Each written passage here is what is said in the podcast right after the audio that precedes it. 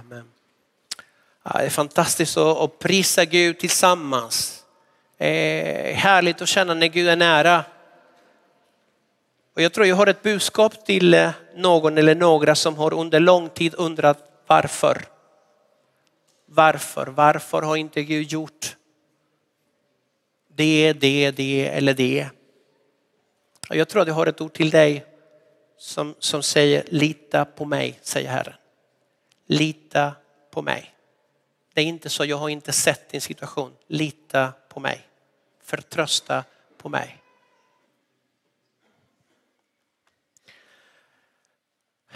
Bra. Välkommen till eh, Citykyrkan Stockholm. Och du som följer med oss online, välkommen. Jorge Moreno är mitt namn. Är en av pastorerna här i kyrkan. Och tjenare säger jag vad jag har saknat er. Jag har inte varit här på två veckor. Men man, oh, man har saknat er. Vi har varit ute på missionsresa tillsammans med eh, Ivius-klassen och några till. Eh, och det var fantastiskt det vi såg. Så många människor blir frälsta, tog emot Jesus. Jag tror att de flesta eleverna ledde någon till frälsning. Eh, vi såg också helande. Det var väldigt roligt att se människor som haltade sig in i mötet och såg man sen dem dansa på, på scenen. Eh, det var kul. Eh, mycket befrielse. Tack Jesus för allt det vi såg. Allt det vi såg. Härligt att se City Church Kampala växa växa så det knakar. Så många barn de har. Jag tror att Judit undervisade för, vad var det, 110? Ja, man ska inte ljuga i kyrkan, det har du rätt i. 130, förlåt. Det var så många barn, så många ungdomar, så många tonåringar. Alltså det, det, är verkligen en församling som har framtiden för sig. Gud gör så mycket där. Och det känns så roligt att vara en liten del utav utav det. Eh, det var en speciell resa. Det är första gången en Ibios-klass möter en prins i den kungliga familjen. Det var, det var något. Ja, prins Grace som är också pastor. Alltså det är inte många, det är inte många länder som kan skryta med det. En prins som är pastor och predikar evangeliet. Wow, det var jätteroligt att träffa honom. Sen träffade vi också en medlem i parlamentet. Visst är det så? Ja, vi bad för honom för ganska många år sedan att han skulle bli eh, borgmästare i en distrikt av Kampala. Nu är han medlem i parlamentet. Och också den här klassen fick inviga en restaurang. Alltså, det var för mycket det var någon som bjöd oss på mat och sa vill ni komma och vi fick inviga en restaurang. Så det var, det var grejer. Men det som eh, slog mig mest det var inte gratis mat utan det var att se elevernas tro.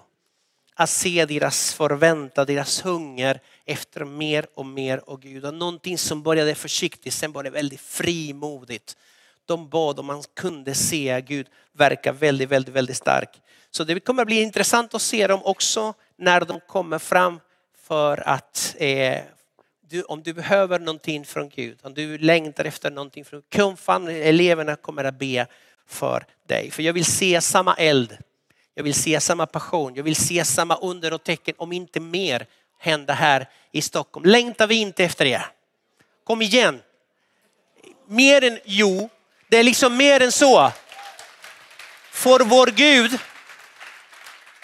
vår Gud är inte ugandisk, han är svensk. Han älskar det här landet och han vill inget annat än att hans rike ska bryta fram mitt ibland oss. Så låt oss förvänta, eh, komma med förvänta inför, inför honom. Eh, det var också härligt att se eh, Carol, pastor Carol som är gift nu och har fått en liten, en liten pojke, Känn, en jättefin liten pojke. Så det var, det var kul också att se det. Eh, hon hälsar så mycket till, till er. Sen passade jag på också för att tacka för alla böner för min pappa. Precis innan vi skulle åka till Uganda fick jag veta att min pappa är 75 år gammal. Han fått eh, covid. Eh, han är lite överviktig, åldern, alltså jag pratade med min bror som är läkare och han sa att han har inte långt kvar. Men ni vet hur det är med Gud. Man ber till honom och han svarar.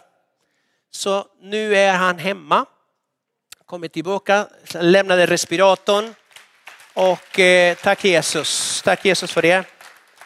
Uh, så hans hälsotillstånd blir långsamt bättre och bättre. Uh, så ni får gärna fortsätta och be för, för honom och för min familj. Eh, alla vi är syskonen, liksom jag och mina syskon bara tänkte okej okay, vi måste förbereda oss för, för att säga hej då till pappa. Min mamma vägrade så jag, jag ska ta honom hem. Och hon hade rätt morsan alltså. En mammas tro. Jag säger bara en mammas böner. Ja. Bra, eh, idag tänkte jag prata om eh, någonting som jag har känt under ett, ett, ett tag och det är att bli märkta av Gud. Att Gud lämnar märken i våra liv. Att vara märkt av Gud, vad innebär det? Och en sak som jag kan se väldigt tydlig, eh, tydlig i evangelierna. Vi ska starta här. Det är att eh, alla som mötte Jesus förblev inte opåverkade. Kommer man i kontakt med Gud, man blir påverkad. Människor som träffade honom, människor som pratade med honom, människor som blev eh, berörda av honom. Människor som välkomnade honom som Messias i sina liv blev totalt och radikalt förvandlade. Och som det, var då, som det var då så är det än idag. Jesus förvandlar människor fortfarande. Amen. Amen, det gör han. När vi kommer i kontakt med honom när vi börjar en relation med honom, när vi lär känna honom, när vi följer honom, när vi låter hans rike verka i oss och genom oss, då blir man inte densamme. Och detta har jag sett under, under åren. Inte bara i Uganda, inte bara i andra länder, också även här i Sverige. Det är fantastiskt att se att människor blir frälsta mitt ibland oss. Eller? Ja, säg inte jo, säg amen då. Men det är fantastiskt att se det. Annars, ni får prata gärna med Maria och Pelle Åkerström. Jag vet inte om de är här. Det är så många människor som de har sett ta emot Jesus och bara följa Jesus i alfa.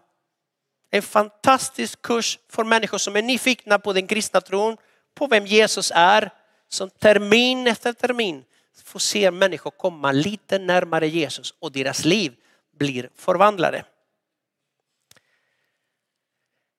Hur vi förhåller oss till Jesus kommer också att definiera graden av förvandling. Graden av påverkan av Gud i våra liv och graden av överlåtelse till hans liv. Och vi skulle börja Eh, det här är genom att läsa en bibeltext, Matteus kapitel 16. Där Jesus ställer en fråga och det är en intressant fråga. En ganska relevant fråga. Matteus kapitel 16 och vers 13 till 17 och där står så här. När Jesus kom till trakten av Caesarea Filippi frågade han sina lärjungar. Vem säger människorna att människosonen är? De svarade, vissa säger Johannes döparen, andra Elia och andra Jeremia eller någon av profeterna. Han sa till dem, och ni? Vem säger ni att jag är? Simon Petrus svarade, du är Messias, den levande Gudens son. Jesus sa till honom, salig är du Simon, Jonas son. För att det är inte kött och blod som har uppenbarat det för dig, utan min far i himlen.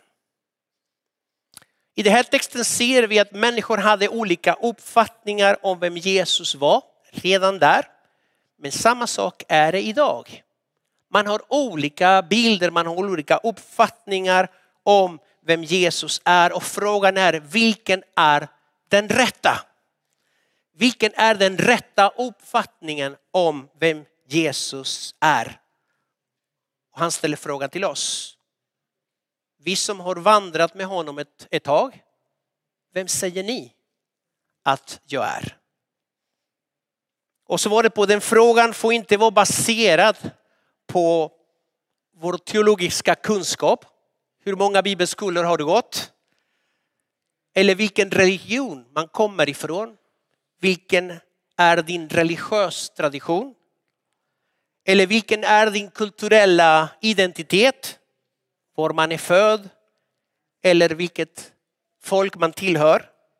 Utan måste vara grundad i det som Petrus fick, en uppenbarelse.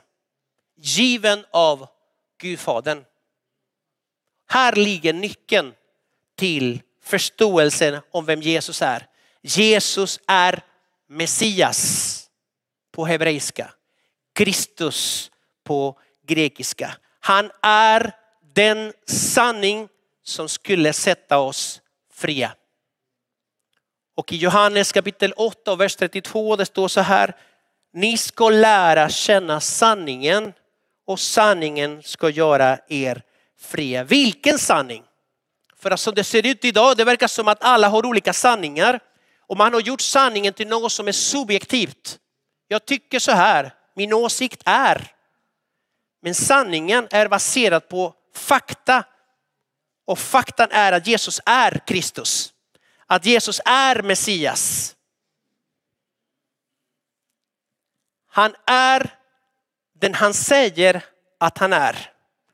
Han är den som profeterna har lovat genom hela gamla testamentet och som hela nya testamentet bekräftar. Han är människosonen. Han är son av människan. 100 procent människa. Men han är också Guds son. 100 procent Gud. Och i Messias, i Kristus hittar vi de här två naturer. 100 procent människa, 100 procent Gud. Och jag tror att, att attackerna just nu går mot det där. Att kanske han var inte 100 procent människa, han kanske var inte 100 procent Gud.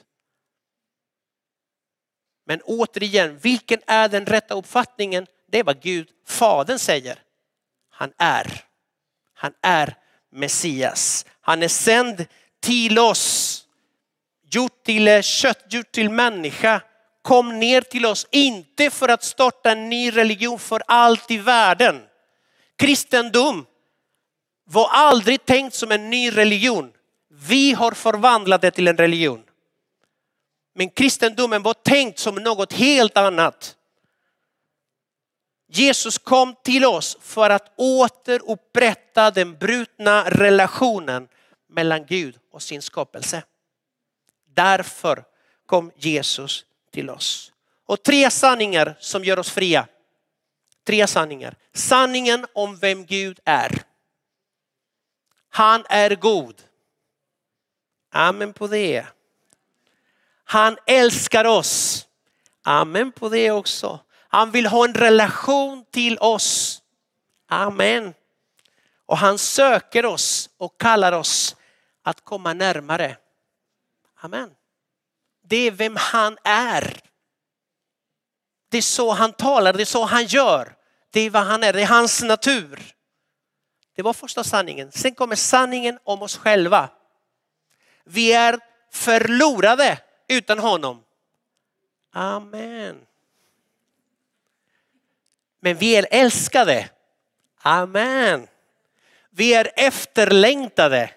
Amen. Vi är sökta. Amen. Det här livet är skapade av Gud, är skapat av Gud för att den ska levas tillsammans med honom. Inte utan honom. Amen. Och tre, sanningen om vad han har gjort för oss. Jesus är Guds lam som skulle offras för alla människor. Och korset är beviset på hans uppoffrande kärlek. Amen. Amen. Så Gud har märkt oss. Gud, när du har tagit emot Jesus, han har märkt dig.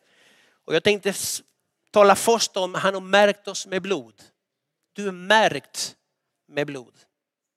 När vi tar emot Jesus som Messias, som frälsare och som Herre förvandlar oss detta på ett radikalt sätt. Han märker oss för livet. Det heliga blodet som rann från det korset renar oss från all synd och smuts.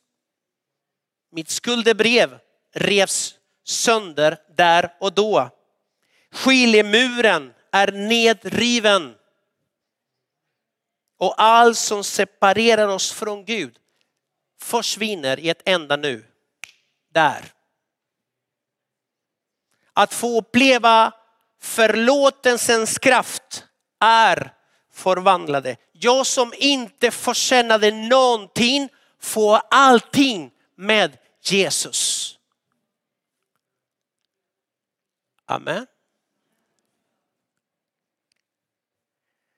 Första Johannes 1 och 9 säger så här. Om vi bekänner våra synder är han trofast och rättfärdig så att han förlåter oss våra synder och renar oss från all orättfärdighet. Kitos, kitos, terve, terve. När Jesus förlåter, då gör han det. När Jesus kommer in i en, i, ett, i en människas liv förvandlade han det totalt. Man är inte samma människa. Utan Bibeln basunerar att man är en ny människa, det gamla är förbi, något nytt har tillkommit. Och jag sätter på Ibios människor som har varit nya i tron, som kommer med massa grejer i sitt bagage, i sin ryggsäck. Sakta men säkert, jag har sett hur ordet och anden, hur Gud, Jesus Kristus börjar sakta men säkert ett arbete och förvandlar mer och mer och mer så att jag, så att de här eleverna börjar se Gud med andra ögon, så att de börjar se sig själva med andra ögon och de börjar se världen med andra ögon. Det där gör Gud varje gång vi ger honom möjligheten. När vi tar emot honom som Messias. Nu är jag inte vem som helst, nu är jag ett Guds barn. Och medlem i Guds familj, det är inte lite det. När jag börjar förstå vilken nåd jag har fått då vill man inget annat än att lära känna honom och följa honom resten av mina dagar. Och det här bekräftar man genom dopet. Nu vill jag bara följa dig Jesus. Jag kanske kan inte hela Bibeln, jag kanske kan inte det och det och det och det och det, men min längtan är att följa dig. Och idag kommer vi ha dop. Efter gudstjänsten finns det någon som ska följa Jesus genom dopet. Om du är här och du har tagit emot Jesus och säger, men jag vill också. Ta kontakt med oss som vi kommer att hjälpa dig med det. Och då får man, när man blir döpt, man får sin vattenstämpel på något sätt. Där man är märkt, man är märkt av honom. Du kan inte gå förbi Gud, du kan inte vara en relation med Gud utan att han märker dig. Du är märkt av Jesus. Han har märkt dig med sitt blod. Han har renat dig. Betyder det att vi kommer inte att misslyckas? Det betyder inte alls det. Men varje gång jag faller, varje gång jag misslyckas, då lämnar jag kyrkan för att det är en jättebra resultat. Det är en jättebra strategi. Vad tycker ni om det? det när jag misslyckas, det är då jag går till kyrkan. Det är då jag böjer knä. Det är då jag ber om förlåtelse. Det är då jag börjar om på nytt. Det är aldrig en bra strategi att lämna Gud för att du har misslyckats. Räck upp handen den som har aldrig misslyckats. Och då vill jag ha din autograf i min bibel. Så är det. Vi är inga änglar, men vi försöker. Och misslyckas man, gå tillbaka till Gud. Han kommer hjälpa oss. För han förlåter våra synder och renar oss från all orättfärdighet. Märkta med eld. Han har brännmärkt dig och mig. När Jesus kom till jorden, han kom med ett syfte. Det var för att tända en eld på jorden. Och det är inte så att han är pyroman, men han vill att den helige ande ska göra något annorlunda i sitt folk. Om vi tror att det är vi som längtar efter den helige ande, kom, kom ande, kom. Om vi tror att det är vi som längtar efter, då har vi inte förstått vad Jesus längtar efter. För han verkligen vill tända en eld. Lukas 12 och 49. Han vill att Guds eld ska brinna i varje efterföljare. Jag har kommit, Lukas 12 och 49. Jag har kommit för att tända en eld på jorden. Och nu kommer det. Och vad jag önskar att den redan var tänd. Så du som längtar efter mer av Gud, du som längtar efter mer av hans kraft, mer av hans smörjelse. Du vet att när du ber, du ber i linje med Guds vilja. Han vill inget annat än att bara ösa mer av den himmelska kraften över dig. Och varför? Ja, för det är för att vi ska känna oss lite speciella. Inte alls det. Det är för att han vill till inte göra djävulens gärningar. Jesus kom till den här jorden för att göra upp med djävulen. Han skulle lösa ett problem, det är syndens problem, dödens problem, ondskans problem, satans problem. Nej, han är ett problem. Och i första Johannes 3 och 8 är framförallt den sista delen av den texten. Det står så här. Men Guds son har uppenbarats för att göra slut på djävulens gärningar. I en annan översättning står det till intet göra, göra slut. Men man kan också säga smula sönder, förinta, försvinna, spränga, förstöra, göra om intet. Därför har Jesus kommit tillbaka. Ibland ser vi honom som ett offer. Han är ett offer på ett kors. Han råkade inte springa snabbare så han hamnade på ett kors. Fel, fel, fel, fel. Han visste mycket väl vad han gjorde. Han kom inte för att misslyckas, han kom för att lyckas. Han kom inte för att bli eh, slagen, han kom för att slå. Så när han ger sitt liv på ett kors, det är för att segra. Och den segern delade historien i två. Den segern har effekter än idag. Den segern tar oss till himlen. Den segern gör att vi ska se våra grannar och våra arbetskamrater ta emot den sanning som gör oss fria. Den segern. Vi pratar inte om en liten stackars Jesus som inte kan hjälpa någon. Vi pratar om en stor Jesus som har segrat överallt. Han segrade över allt som kunde besegras.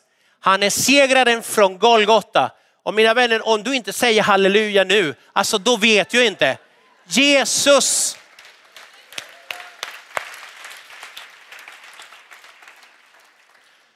Jesus är, mina vänner, Jesus är din Herre, din frälsare, segraren. Och så fort vi bara talar ut hans namn, mörkret måste retirera, måste försvinna. Han har oss med sin ande. För vad då? För att vi ska se Guds rike bryta fram och det är det du som är redskapen. Det är lite kul att höra eleverna när de alla säger ungefär samma sak. Vi såg det stora Gud gjorde och att det var jag som Gud använde. Det var helt otroligt. Men det är just det han ville. Han använder dig och dig och dig och dig och dig och, dig. och inte på grund av hur mycket du kan. Utan på grund av att du har ett hjärta som säger Gud, kan du göra någonting med det här? Snälla gör det. Och då gör han det. Låt din vilja ske. Livsfarlig bön. Livsfarlig bön. Låt din vilja ske. Är det någon som ber sådär? Tänk på vad du ber om. Har du bett den där bönen någon gång? Gud använd mig. Oh, livsfarligt, för då gör han det. Då gör han det. När vi vittnar i Guds kraft, i, i den heliga andens kraft händer någonting med den som lyssnar. Någonting händer här inne och ibland beskriver det som syndanöd. Man blir drabbad av någonting som har inte med hur duktiga vi är på att prata, din retoriska kapacitet, utan det har att göra med hans kraft i din mun. En bra bön. Gud, lägg dina ord i min mun. Hjälp mig. Så när du öppnar din mun, en liten kort fras, men med Guds kraft kan göra att en människa börjar undra, hur ska jag göra för att bli frälst? Hur ska jag göra? Och då säger vi, låt mig be tills för dig. En liten kort bön. Lämna ditt liv i Jesu Kristi händer. Paulus säger så här i första Korinthierbrevet kapitel 2, vers 4 till 5. Mitt tal och min predikan kom inte med övertygande visdomsord utan med bevisning i ande och kraft. Er tro skulle inte bygga på människors visdom utan på Guds kraft. Vad är det vi behöver för att vittna? Det är Guds kraft. Det är vad vi behöver. Att bli beroende mer och mer av den helige ande. Du är märkt av eld, med eld. Du är brännmärkt. Varför då? För att se Guds rike bryta fram. Gud har märkt dig. Vi är märkta av blod, vi är märkta av eld, vi är märkta av ett namn. Herren har skrivit sitt namn i våra hjärtan.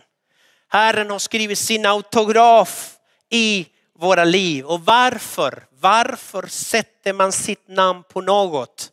Det är för att ingen annan ska röra det. Jag tror jag har sagt det här för. Det är så eh, lunchlådan. Man skriver sitt namn det för att ingen arbetskamrat ska röra det dig. Och, och, om du gör det, gör inte det om du älskar ditt liv. Och samma sak med, med Jesus. Jesus sätter sitt namn i våra liv. Varför? För att ingen annan ska röra dig.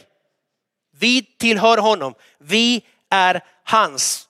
Och det verkar som, när jag läser den här texten som jag kommer att läsa, det verkar som, som att Herren tar det väldigt personligt när någon rör ett Guds barn. Apostlagärningarna kapitel 9. Apostlagärningarna kapitel 9, vers 3 till 5.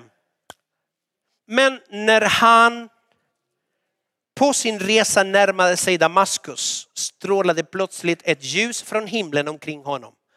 Han föll till marken och hörde en röst som sa till honom, Saul, Saul, varför förföljer du mig? Då frågade han, vem är du Herren?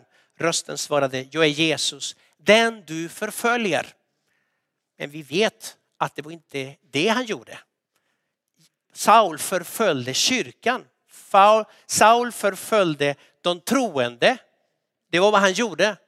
Men det intressanta är att när Jesus säger till honom, han kunde ha sagt varför förföljer du min kyrka?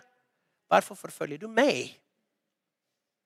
När någon ger sig på dig, du ska veta en sak, Gud tar det personligt. Varför förföljer du mig? Varför attackerar du mig? Varför försökte du förakta mig? Varför försöker du förlöjliga mitt namn? Varför? Det är Gud som ställer den frågan. Så om du har människor som ger sig på dig för att du är troende, människor som du upplever förakta dig för att du är troende, du ska veta att det finns en Gud som ser det. Rör inte det som är mitt för att de här tillhör mig. Jag har skrivit mitt namn. Jag har betalat ett väldigt högt pris för var och en av dem. Försiktig med det. Och du som ger dig på troende människor, försiktig med det. Gud har lämnat sitt fingeravtryck överallt när han frälste dig. Vi tillhör honom, vi är hans. Märkta av blod, märkta av eld, märkta av hans namn, märkta av hans doft. När vi umgås med Jesus vi blir smittade av det som finns i honom. Det smittar av sig på något sätt, det som finns i honom. Och när Jesus kommer in i våra liv, jag vet inte men när jag pratar med nyfrälsta, de säger alltid så här ungefär. Jag har börjat att tänka annorlunda. Jag har börjat att tala annorlunda. Jag har börjat bete mig annorlunda. Finns det människor runt omkring dig som ser dig? Märker de som känner dig att någonting är annorlunda hos dig? Vad händer när du kommer in i ett rum? Blir det rummet annorlunda? Bara för att du är där. Du som bär på Guds närvaro, du som bär på Guds ande, du som bär på hans levande ord, du som bär på hans vittnesbörd. Förändras atmosfären på något sätt eller förvärras? Jag vet inte. Jag hoppas att det är så att när vi kommer in i ett rum att vi tar med oss Jesu doft in i det rummet. Och att det som finns hos Gud, hans frid, hans kärlek, hans närvaro påverkar. Har en influens där. Och ännu bättre, det är när vi lämnar rummet. Vad är det som blir kvar? För min förhoppning är att när jag går ut ur ett rum, att Herrens doft blir kvar.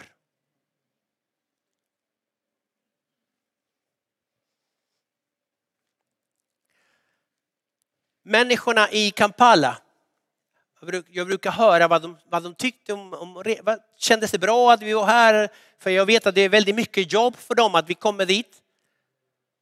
Men orden, orden som jag hör är att det har blivit så mycket tro, mer tro i församlingen, mer glädje, mer entusiasm, mer kärlek, mer vi-känsla, mer allt är möjligt. Och för mig är det en doft det är en doft med några Ibios elever och några till som har varit där några, några, några dagar och bara predikat evangelium och tro och välsignat allt som rörde sig. Och doften blev kvar. Och då känner man sig, ja men då har man varit till välsignelse. Låt oss välsigna varje rum som kommer vi in i. Men ännu mer när vi går därifrån. Att något är kvar i rummet något av Gud. Märkt av, av himlen. När Jesus kom in i ditt liv, då kom himlen in i ditt liv. Himmelriket är nu hos dig. Och när Gud har, när Jesus har öppnat en dörr i himlen för oss och vi öppnar, när han knackar, när vi öppnar vår dörr, vad är det som händer? Det blir korsdrag såklart. Det blir korsdrag. Det kommer någonting som gör att vinden för med sig nytt liv i våra liv.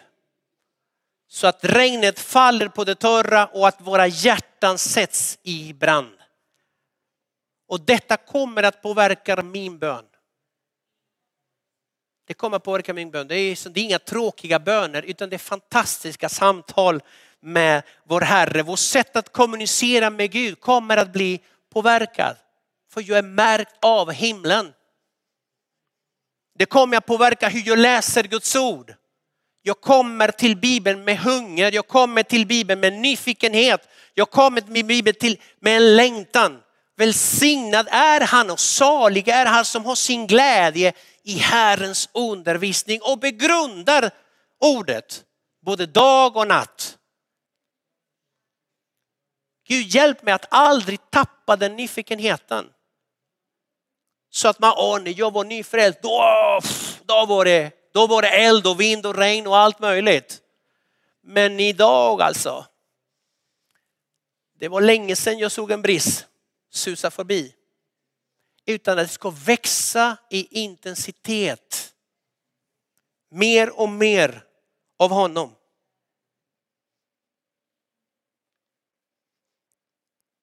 Mer av himlen skapar en längtan efter mer av honom.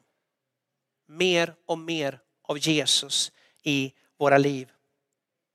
Vi är märkta och Gud märker oss med ett syfte. I gamla testamentet när du läser till exempel om översteprästen.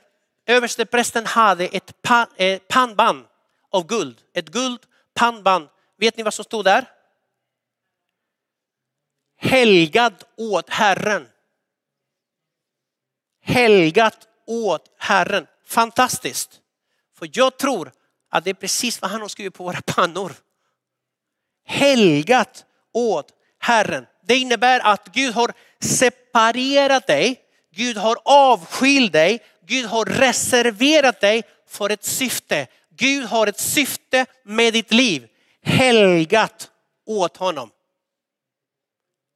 Att helga sig åt Herren betyder inte att bli perfekt. Att jag gör aldrig synd. Eh, att, att jag kan allt. Det är inte alls det. Helgelse har helt och hållet med honom att göra. Jag kommer med mina taffliga försök och Gud välsignar det där. Och förvandlar mig. Men det är han som helgar. Den allra heligaste touchar oss. Och allt som Gud berör blir heligt. Det är han som helgar. Han har märkt oss. Han har helgat oss med ett syfte. Vad är det som krävs av oss? Jo, att vi prioriterar hans tankar, att vi prioriterar hans värderingar, att vi prioriterar hans planer, hans vilja i våra liv. I våra liv. Och i Matteus 6.33 det står så här, sök först hans rike. Hans rike och hans rättfärdighet så ska ni få allt det andra också. När vi prioriterar hans vilja, hans planer, då händer någonting med oss. Vad är syftet med allt det här?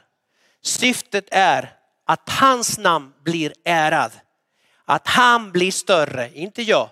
Att hans namn blir större och att han får manifestera, synliggöra vem han är genom mig. Vi är bara ett redskap i hans händer. Ah, jag tar det. Eh, vi har pratat om att Gud har märkt oss en, några sekunder om att vi har också märkt honom. Du har märkt Gud. Jesaja, sista versen, sista bibeltext. Jesaja 49, 14 till 16. Där står så här. Men Sion säger, Herren har övergett mig, Herren har glömt mig. Och då svarar Gud så här, kan en mor glömma sitt lilla barn att förbarma sig över sin livsfrukt och även om hon skulle glömma så glömmer jag inte dig. Se, jag har skrivit dig på mina händer. Dina murar står ständigt inför mig. I andra översättningen står jag har skrivit ditt namn på mina händer. I den spanska översättningen står jag har ingraverat ditt namn i mina händer. Det innebär att de händerna, Messias händer som blir genomborrade på ett kors bär ditt och mitt namn. Han kan inte, han kan inte, han kan inte glömma dig. Han kan inte överge dig. Han har märkt dig med ett syfte och att visa vem han är att han är god, att han älskar oss och att han vill det bästa för var och en av oss. För allt i världen, du kan glömma allt det andra jag har sagt men glöm inte det här. Gud är god och han vill det bästa för dig för att ge dig en framtid och ett hopp. Låt oss be. Herre Jesus, vi tackar dig. Vi tackar dig min Gud för att vi är märkta av dig. Du har märkt oss med det underbara heligaste blodet som någonsin har funnits på den här planeten. Du har märkt oss med eld, vi är bränn, brännmärkta min Gud. Du har låtit din himmel märka oss min Herre. Ditt namn har märkt oss min Herre. Tack Jesus min Gud. För att du har märkt oss, var och en av oss med ett syfte. Och det är att göra dig synlig, att manifestera vem du är. Och jag ber Jesus, hjälp oss min Herre. Hjälp oss min Gud att hela tiden be den här farliga bönen. Låt din vilja ske så som i himlen, så och på jorden. I Jesu namn. Amen.